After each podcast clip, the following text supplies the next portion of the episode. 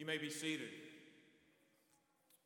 As God's people, we are like no other people because our God is like no other God. On my parents' fiftieth wedding anniversary, we gathered as a family at their home to celebrate their marriage. And on one of those evenings of that weekend, my father wanted to say something to all of us, so we gathered in the living room, and he began to share from his heart about his life's experiences, as well as his love for and pride over his family. And it was a really special time. But I've come to understand what he was actually doing was sharing with us, in effect, his last words, those words, those things he really wanted us to know before he died.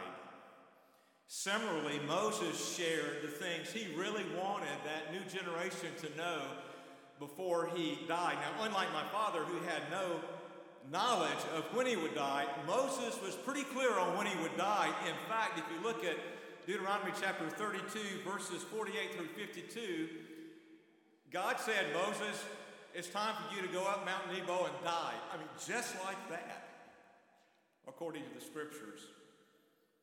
And in chapter thirty-four, we find that Moses obeyed.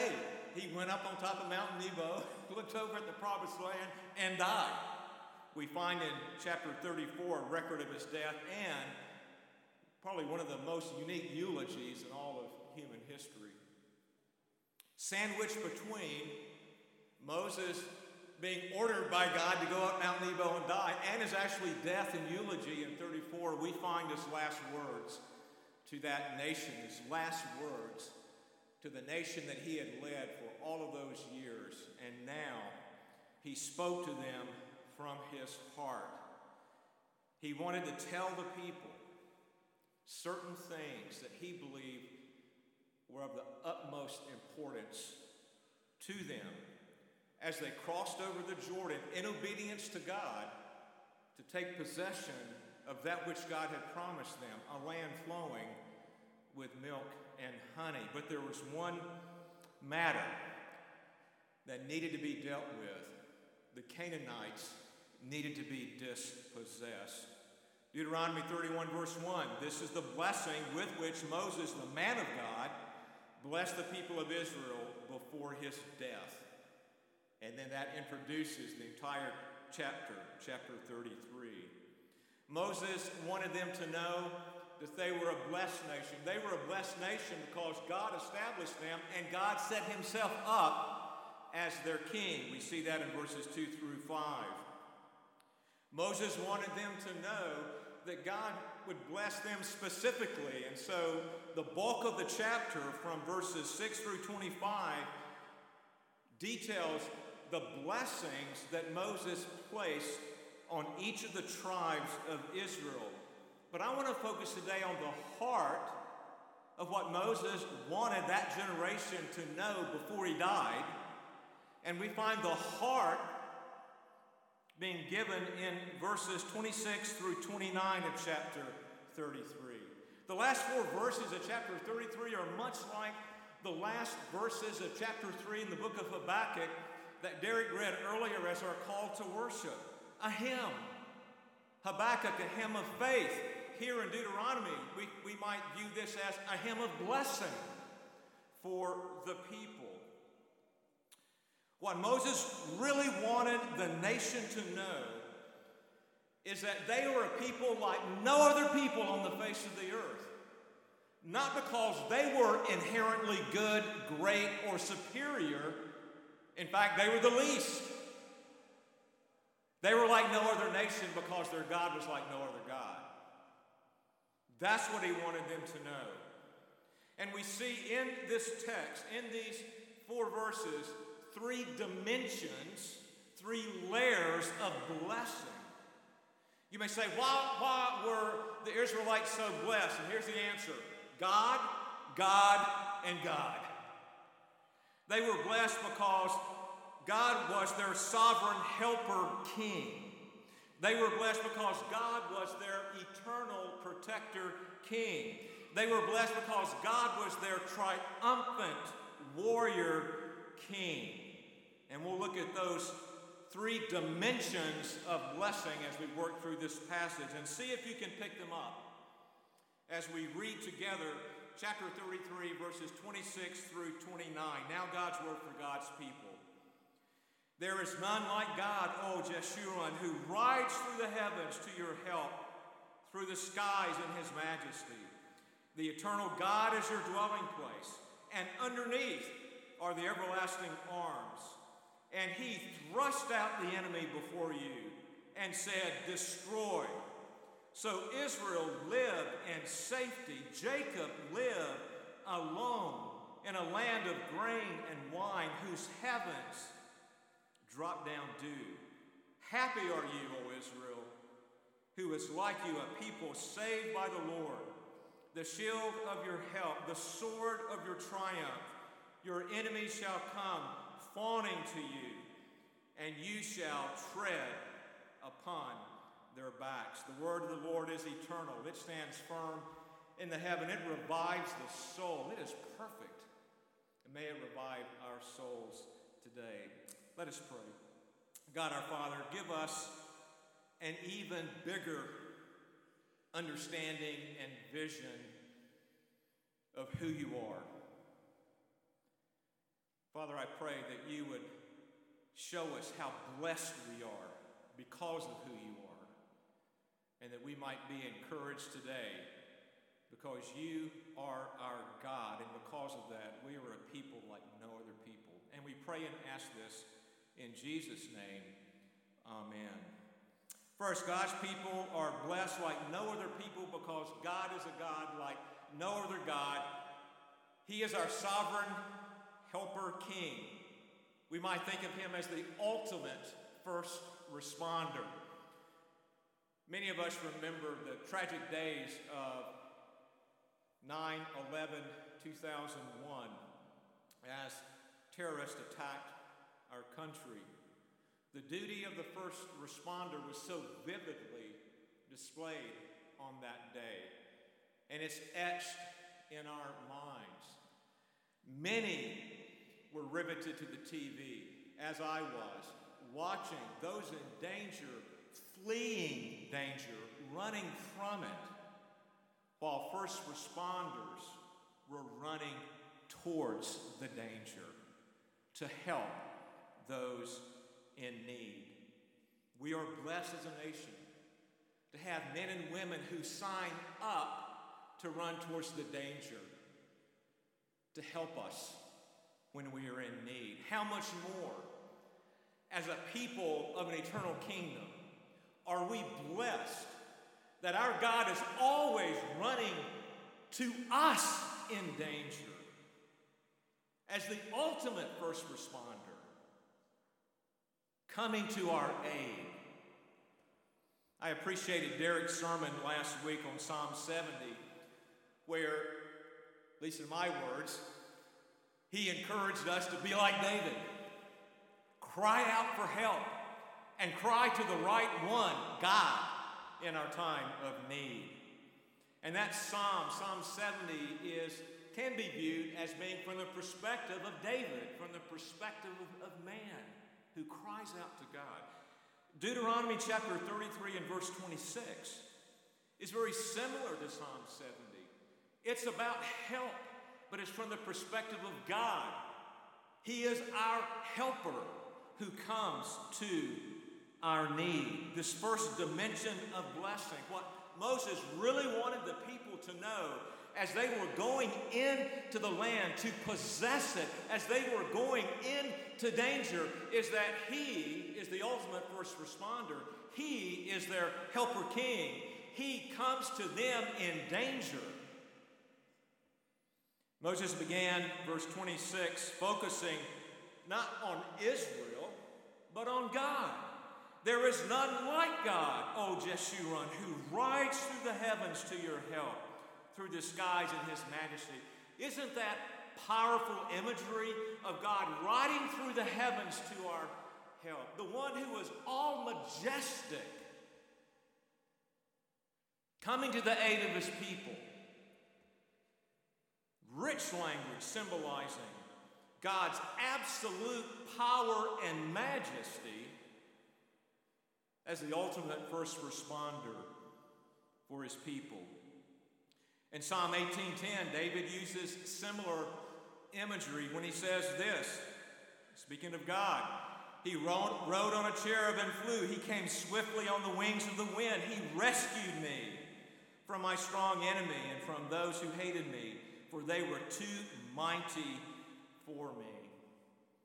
As we reflect back on nine eleven two thousand one, we recall with deep, deep appreciation that many of those first responders heroically gave their lives in service to others, and we honor their memory. A, a, an understanding of sacrificial service. But the ultimate first responder is not like that. He is transcendent. He is omnipotent. He is omnipresent. He is omniscient. He will never become a victim as he is fulfilling his duty as the ultimate first responder. He will never succumb to the danger. He will successfully come. He will swiftly come, swiftly in his timing. He will come to the aid of his people. Think of Israel. They are on the east side of the Jordan River, waiting to go in, in obedience to God. They have a new leader who has been groomed to lead, but hasn't been tested as a leader. And then they already know that their enemy on the west side of the Jordan River, the inhabitants of the Canaanites, are mighty, more in number, maybe even more in stature. Mighty warriors, and here they are, ready to go over. Moses wanted them to know before he died that as they obeyed God and crossed that river and went to war with those people, that their God, and they were like no other people because their God was like no other God. He was the helper king, their ultimate first responder, who would come to their aid as they stepped out in faith to obey his commands. And nothing would stop the helper king from responding to their need. What a blessing for them, what a blessing for us. Just to reflect a minute on our situation here, God is still the helper king. He is still our ultimate first responder. We are still people who are in need, as Derek pointed out last week. And when we step out in faith to obey God's commands, we can count on the helper king, our ultimate first responder, to come to our aid. Of course, whenever we step out in obedience to God, it's not if we face opposition. We will face opposition. It's when we face opposition. Now, we're not crossing a river unless we're going to North Little Rock, and we're not conquering a people group across the river, but God does call us to obedience. He calls us to vocations. We step out in faith and obedience. We will be opposed. And what Moses wanted the new generation to know before he died, what he wanted wants us to know, is that God is the ultimate first responder. He will powerfully and majestically come to our aid, and nothing will stop him. Verse twenty-six reminds us, as, as we step out in obedience, we can trust God. How he aids may perplex us. It may not match up to what we think we need. When he aids may frustrate us. There are often times it seems like the first responder is not responding according to our timetable. But how God responds and when he responds is perfect, it's optimum, it's exactly what we need when we need it for our sanctification. God's people are like no other people because Our God is like no other God. He's a God who blesses by coming to our aid as the helper king, the ultimate first responder. And as Derek encouraged us last week, I'll encourage us again this week. Therefore, trust the helper king. Second, God's people are like no other because God is like no other God. He is our eternal protector king, the ultimate safe place. Many of us have designated rooms or areas of our homes that are safe places, so when the, the weather report comes and the meteorologist says, there's bad weather coming, make sure you know where your safe place is and flee to it whenever you hear the siren go off or whenever you are given the tornado warning, for, for example. Well, every safe place is a temporary refuge, but it's an imperfect temporary refuge. Even if you have a bunker that could withstand the strongest tornado, a direct hit by the strongest tornado. You can't live in a bunker. We live in a dangerous world. And safety is a premium. It's something we, we seek. And yet the things of this world cannot provide even temporal safety completely. Moses wanted Israel to know before he died about this second dimension of blessing, that God was their daily, moment by moment, protector king as they stepped out in faith to obey his commands. Moses described uh, God as Israel's, in verse twenty-seven, Israel's dwelling place. In other words, God is a refuge. God is a safe place for his people. Moses wanted Israel to know before he died about their true dwelling place, their true refuge. And it wasn't a walled city like Jerusalem will become in later history. It was not a place, but an eternal person. That was their safe place, the eternal protector God. No matter where they were, no matter what the danger was, they were safe. No matter how fierce the battle would be, they were safe, not in a place, but in a person, the eternal God. No, no matter how powerful the storm on the Sea of Galilee, or in your life today, and in my life today, and in our world today, God's people are safe, not because they're in the right place, but because they, they trust in the right person. Moses turned and, and described in, in a vivid way the, the, the dependability of God as our safe place, as our protector king. First, underneath are the everlasting arms, verse twenty-seven. Colin Dalitz, these are uh, older commentators a generation ago, but in their commentary, they, they make much out of the fact that as As Moses speaks about the everlasting arms being underneath, it implies that the that God is enthroned above. So the one that is enthroned above is also the one whose arms are underneath. It's the transcendence and immanence of God. He is out of and not part of creation, but he's also he's with us as well. Beautiful imagery here of those. Those arms that are, those eternal arms that are underneath, bearing us up, rich picture of God's dependability, of being our safe place, of bearing us up. That term everlasting points to the fact that, you know, we may tire of holding our children in our arms.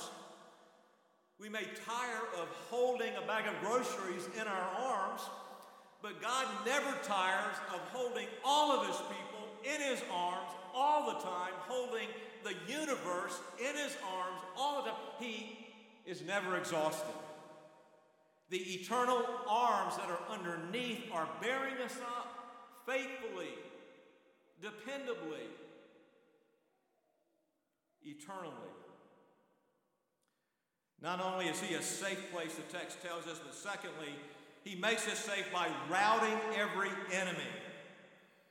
The immediate enemy of the Israelites were those inhabitants of Canaan, the Canaanites. But I believe Moses wanted Israel not merely to understand the routing of the enemy in that very immediate sense, but every enemy, for you and me today, every enemy, sin and death, for example. God keeps us safe by routing those things as well. And the result of God as our safe place. In verse twenty-seven, so Israel lived in safety. Jacob lived alone in a land. In other words, Israel will be separate from all the other nations, safe from them. And they'll be in a land that is bountiful. God will provide for them. Moses wanted the people to know before he died that they would be eternally safe, not because of their walled cities and fortresses or their prowess as an army, because of their protector king, the ultimate safe place, who would bear them up with his eternal arms and would rout every foe, including sin itself, including Satan himself, including every enemy of Jesus and his church. Listen, we're safe in God the protector king. In Matthew eight, the passage that Bob read about the disciples who perceived that they were in a very unsafe place. They were in a boat on the Sea of Galilee, and very ferocious storms could come up on the Sea of Galilee at a moment's notice. Really amazing. And so they were out, and a storm came up, and they were fearful. They failed to understand their refuge was not a place, but a person. And the person who was their refuge was right there with them in the boat, and he was asleep. Their faith was defective. They, they did not sense the reality of the everlasting arms underneath bearing them up, and the ability of this safe person to rout even a storm to keep them safe. They lacked faith and they feared. And then Jesus finally awake, they awaken him. He rebukes them for demonstrating a lack of faith. He rebuked the waves. He routed the storm, sent it away as, a, as, as the safe person. And he reminded the disciples that he was their refuge. He was their dwelling place, their protector king, their safe place. Jesus was with them the whole time. And they didn't acknowledge him. They lacked faith. Each of us face various storms, difficult and fearful circumstances, sickness, the pandemic that we've been dealing with for weeks and months now.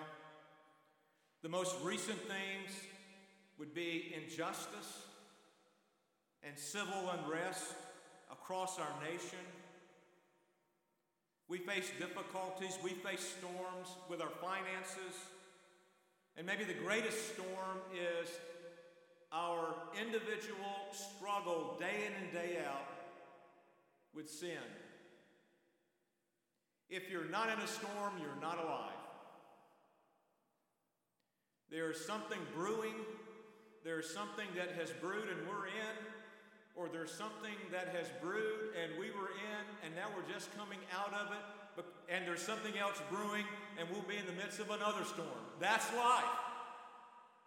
And we need a protector king. We need a safe place in all of the storms of life. And that safe place, let me tell you, that safe place, Moses tells us, is God, the helper king, the ultimate safe place.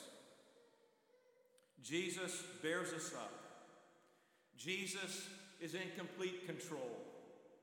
He is in such control that he's able to sleep. and still be the ultimate safe place.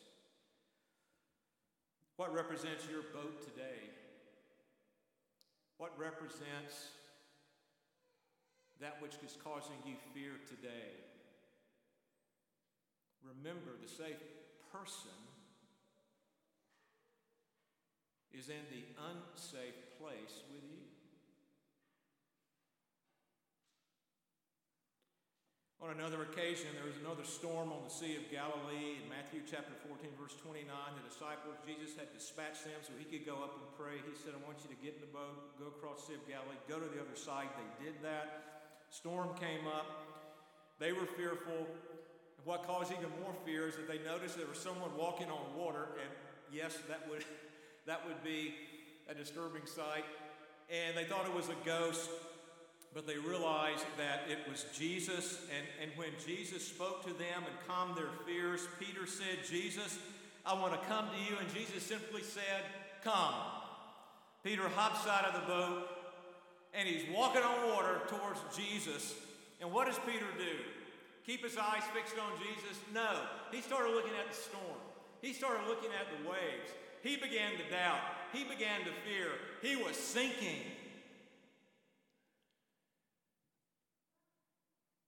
And Jesus held out his hand to Peter and grabbed him and pulled him up. And Jesus said, oh, you of little faith, why did you doubt? Verse thirty-one of Matthew fourteen. Trust in Jesus looks like keeping our eyes fixed on him in the midst of the storm instead of looking at the storm. I don't know about you, but I'm I find more than not, I'm looking at the storm. And so I should not be surprised that I fear if I'm looking at the storm. We can't ignore the storm. They're very fearful storms. But Jesus said, I'm greater than the storms. Ultimately, the storm is not going to overwhelm you and consume you. I am here. You keep looking at me. Don't doubt. Don't look at the waves. Look at me. Not your safe place, but your safe person. I'm with you all the time. I'm with you in the boat. I'm with you walking on water. God's people are like no other people on earth and in history. A people so blessed because our God is like no other God in all the universe, and throughout all of time, even in eternity. He is our protector king, our ultimate safe place, whose everlasting arms are underneath bearing us up, who routs every enemy before us and keeps us safe. And then third, God's people are like no other people on earth and in history because God is like no other God. He is our triumphant warrior king, the ultimate deliverer.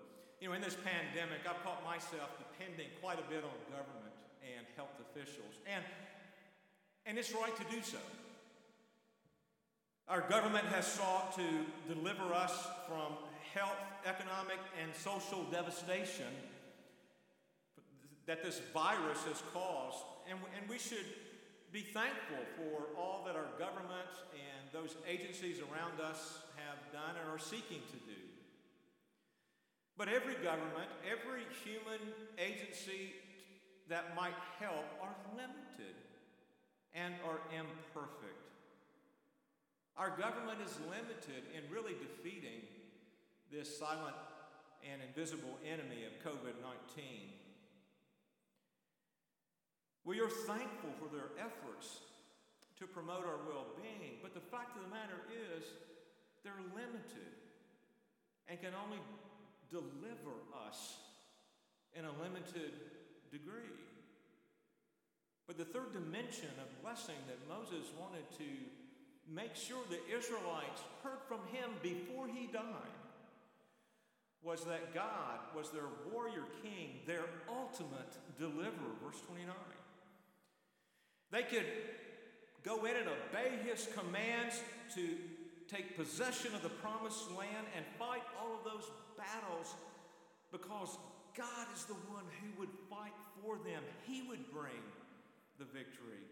We see a warrior motif really throughout this entire hymn, especially in the last verse, where Moses begins by saying, "Happy are you, O Israel. Greatly blessed are you, O Israel. Congratulations, O Israel," as one commentator put it. "You are so blessed. You are like none other, because your God is like none other. He is the warrior king, the ultimate defender. Happy are you, O Israel. Who is like you, a people saved by the Lord?" Verse twenty-nine. Moses depicted God, their warrior king, in a defensive posture. He is their shield, the shield of your help, verse twenty-nine b. The arrows and projectiles and whatever the enemy would fling at them would just simply bounce off them because of God. He was their shield, their defense. But we also see that God is an offensive warrior as well. The sword of your triumph, verse twenty-nine b as well. It's We think of the spiritual armament in Ephesians chapter six. The sword is the only offensive weapon in the armament that we have by the Holy Spirit to fight the spiritual battle, but it's an offensive weapon. God is moving forward in the battle. He is wielding this, this sword to defeat the enemy. He is our warrior king. He fights for his people. We've already read about this in Deuteronomy chapter one, verse thirty. The Lord your God who goes before you will himself fight for you, just as he did for you in Egypt before your eyes. Deuteronomy twenty and verse four. For the Lord your God is he who goes with you to the fight, for you uh, to go with you to fight for you against your enemies, to give you the victory. Israel was greatly blessed and profoundly distinct from all the other people groups in the entire world because their God was a God like none other. He was the warrior king, their ultimate deliverer. The victory was guaranteed. The end of verse twenty-nine, your enemies shall come fawning to you, and you shall tread upon their backs. Put your foot on their neck in victory. Moses wanted the people to know before he died that they would be triumphant as they obeyed his command to go in and take possession of the land, not because they were superior warriors, but because he was their warrior king. He would save them. He would deliver them. Moses wanted them to know him, the warrior king, and depend on him and him alone for ultimate deliverance. Psalm one eighteen, verses eight and nine. It is better to take refuge in the Lord than to trust in man. It is better to take refuge in the Lord than to trust in princes. Psalm one forty-six and verse three. Put not your trust in princes, in a son of man, in whom there is no salvation. While we are blessed in many ways by our government, by our nation's military, and by a whole host of people who seek to bring deliverance to us in a temporal way, our ultimate deliverance, our eternal deliverance, is not from any of these earthly, human, and temporal sorts of deliverers. It is from the true deliverer, the ultimate deliverer, the war, the warrior king, our God who is like no other God.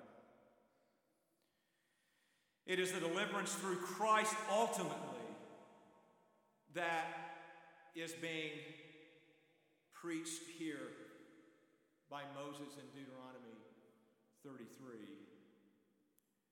In Mark eight that, that uh, Bob read earlier, the disciples cry out, "Save us, Lord! We are perishing."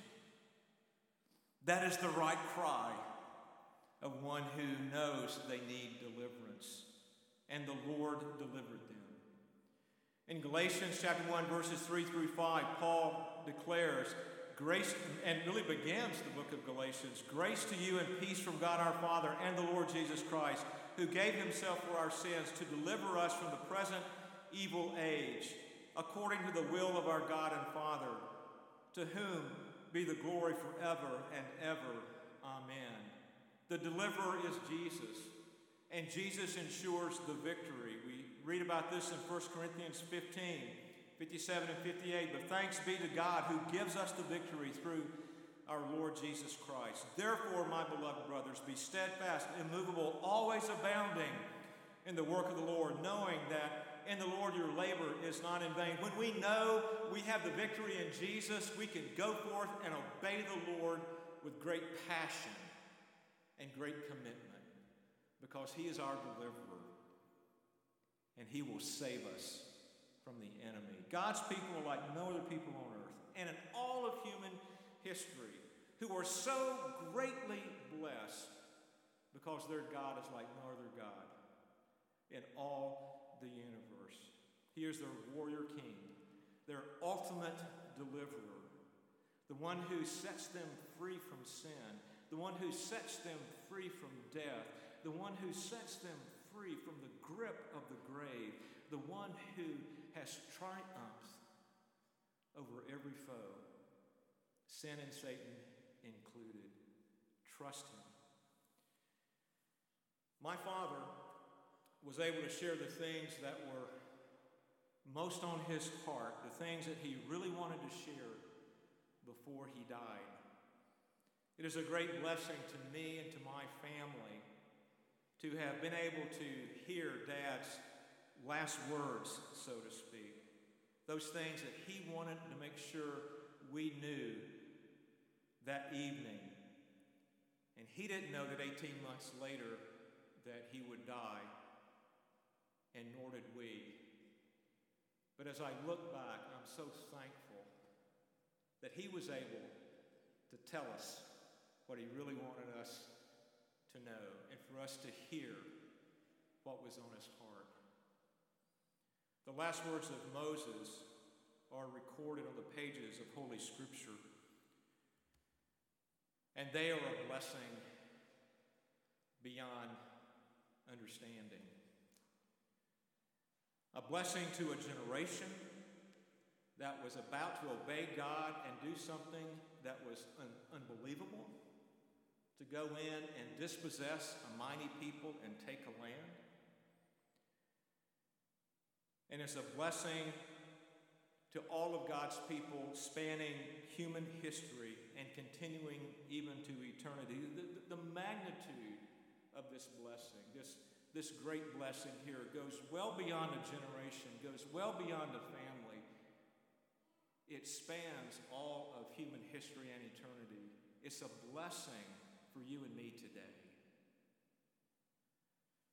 God's people are blessed profoundly in these three dimensions of blessing: God, God, God. He blesses us as our helper king, the ultimate first responder, always comes to our aid in power and majesty. We are blessed as our protector king, the ultimate safe place, bears us up with his everlasting arms and routs every foe. He blesses us as our warrior king, the ultimate deliverer, by being a shield and sword to mightily save and deliver his people. Yes and amen. God's people are like no other people in all of human history, because our God is like no other God in all the universe. These three blessings are what Moses really wanted us to know before he died, and wants us to know today, that we would trust him, our God who is like no other God, our God who blesses his people. Let us pray. Father, we thank you that you are our helper king, power and majesty, coming to our aid. We thank you that you are our protector king, our safe place, bearing us up with those everlasting arms, routing every foe. We thank you that you are our warrior king, the ultimate deliverer, our shield and sword, mighty to save. And we think about the blessing of being delivered from sin and death by Jesus. Father, receive our thanks. In Jesus' name, amen.